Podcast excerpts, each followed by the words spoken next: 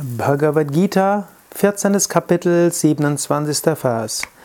Brahmano hi pratishtaham amritasya yasya shashvatasya cha dharmasya sukhasya ekantikasya cha.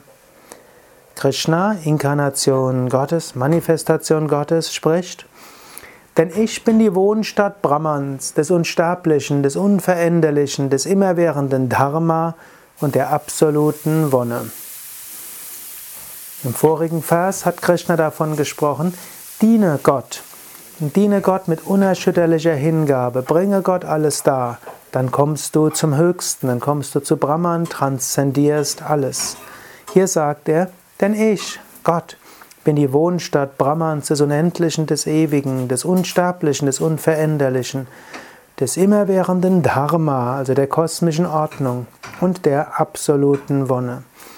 Wenn du Gott dienst, dienst du Brahman, dienst du dem Unsterblichen, dienst du dem Unveränderlichen, dienst du der kosmischen Ordnung und der absoluten Wonne. Du kannst dabei Gott persönlich dienen oder überpersönlich. Du kannst Gott dienen, indem du dir vorstellst, Gott ist wie Krishna. Er lächelt dich an, aus seinen Augen leuchtet Licht. Er spielt die Flöte, mit der er sich zu dich, dir, sich, dich zu sich zieht. Du kannst dir vorstellen, Gott ist wie Jesus. Liebevoll schaut er dich an. Gott ist wie Maria, die göttliche Mutter.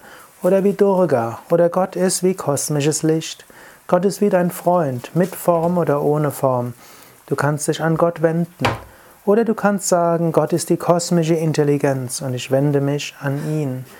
Letztlich ist es egal, wie du Gott ansiehst, ob du Gott als männlich, als weiblich, als weder männlich noch weiblich oder als beides ansiehst, ob du Gott dir vorstellst wie ein Mensch oder wie ein Übermensch, ob du dir Gott vorstellst jenseits allen Menschlichen.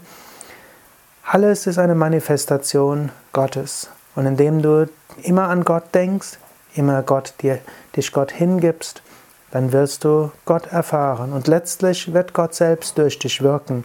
Gott selbst wird dich führen auf höhere Ebenen des Bewusstseins. Das Schöne ist, du brauchst nicht wirklich Gott zu erreichen aus eigener Anstrengung, sondern letztlich Gott erreicht dich und durch Hingabe lässt du es geschehen. Gott macht letztlich alle Arbeit, alle Sadhana, alle spirituelle Praxis.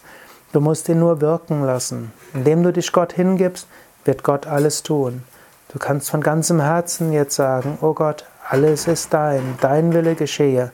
Bitte wirke durch mich, bitte transformiere mich, bitte sorge dafür, dass ich ganz zu dir hinkomme.